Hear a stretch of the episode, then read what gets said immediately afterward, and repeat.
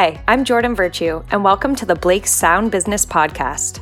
In this episode, we will be focusing on the plant based foods industry in Canada, which has been gaining momentum. Today, we are joined by Blakes lawyers Robin Burns and Vivian Kung from our food, beverage, and agribusiness group, who will be talking to us about current trends in the industry, as well as business opportunities and potential legal issues that could arise.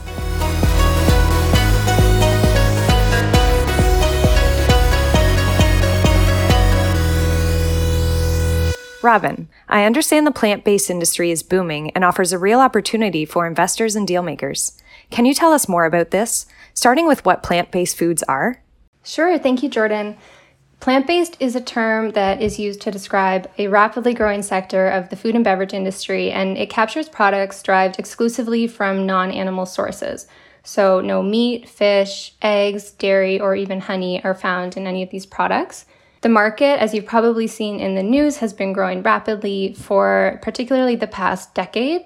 And in Canada, the industry was valued at almost $100 million in 2021, with that number being significantly higher in the US, as you might expect.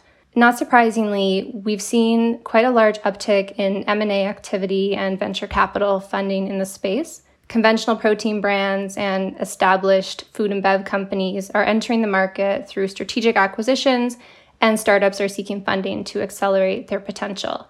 Vivian and I have also come across an increasing number of private equity firms that are focusing specifically on plant based and other sustainable targets. Vivian, you and Robin recently attended the Planted Expo. What can you tell us about the conference? So, my first impression was just how much consumer interest there was in the space.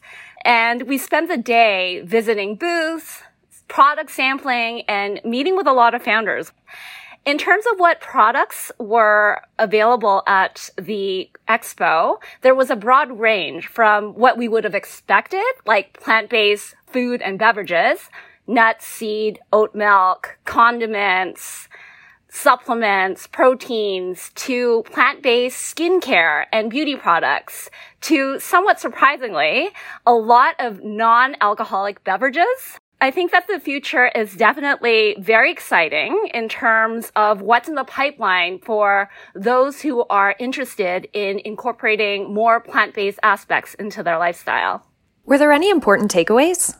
I can say unequivocally that this isn't a passing trend. The technology is only going to continue to develop to create more impressive products and it won't surprise many that just because something's labeled as being plant based doesn't mean that it's healthy. So a few of the keynote speakers mentioned some fascinating emerging technologies like precision fermentation, which creates animal proteins from non-animal sources like yeast or algae through a fermentation process similar to how beer or kombucha is made. Another technology involves fungi. There are so many undiscovered species that I think could create boundless opportunities for very realistic mock meat and very supple pleather. Robin, continuing on the topic of the expo, did the founders that you met talk about any particular legal concerns? They did actually. So, entrepreneurs are really concerned about protecting their IP plant based companies, in particular, those in the growth phase, the startup phase, they need to understand A, what IP they have, B, what steps they should take to protect it, and C, and this is a big one that I think companies forget about, they need to ensure they aren't infringing on the IP rights of other players in the space.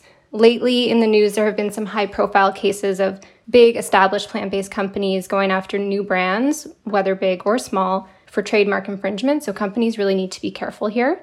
In terms of patents in particular, I think because there's so much innovation in this space and a use of food technology, we're really seeing a proliferation of filings in Canada and the US.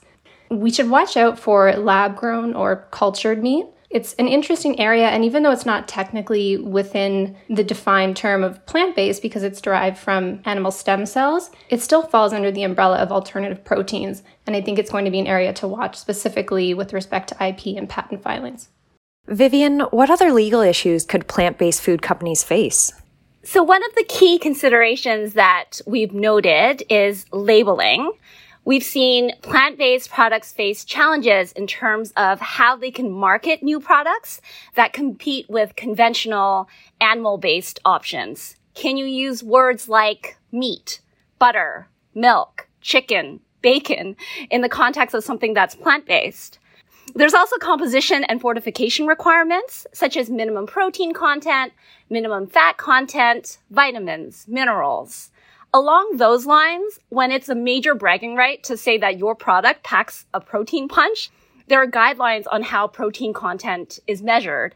Canada and the US look at the protein quality of a food through the lens of a protein efficiency ratio or a protein digestibility corrected amino acid score, which takes into account that plant-based sources of protein generally have lower levels of amino acid and digestibility compared to animal-based sources, which affects their measured protein quality. That being said, I think that protein content claims will be an evolving regulatory issue. Thanks, Vivian. Robin, you get the final question. We know that litigation is a possibility in any industry. Can you tell us what you're seeing in this area? For sure. So, as mentioned earlier, we've seen several instances of trademark infringement cases. And just to give a recent and local example, a leading plant based meat company, an American company, has recently filed a lawsuit against a much smaller Toronto based business, alleging that that business is using confusingly similar trademarks to its own. Among other remedies, the plaintiff is seeking an injunction to prevent the defendant from using this mark going forward. I think this is a, a, key case to follow, especially since it's quite a bit of a David versus Goliath situation. And then, apart from IP, I would say most lawsuits in the sector have revolved around product labeling and, and those rules and regulations that Vivian was just mentioning. For instance, at least one of the major players in the US has been sued for allegedly misleading consumers about its protein and other nutritional requirements. So, companies do need to be careful here that they can back up the claims that they're making. That being said, we're also seeing cases where plant based companies themselves are challenging naming and labeling laws. For example, a popular vegan cheese brand was recently successful in its lawsuit against the state of California on the basis that regulations prohibiting it from using the words butter and cruelty free on its packaging infringed its free speech rights. I find that case particularly interesting, and I wonder if we'll see similar charter challenges in Canada. To my knowledge, we haven't yet, but I think it's an interesting area to look out for. Vivian and Robin, thank you so much for joining us today to give us more insight into the business and legal aspects of the plant based industry. We look forward to hosting you again on our podcast. Listeners, for more information on our food, beverage, and agribusiness group and our podcasts, please visit blakes.com. Until next time, stay well and stay safe.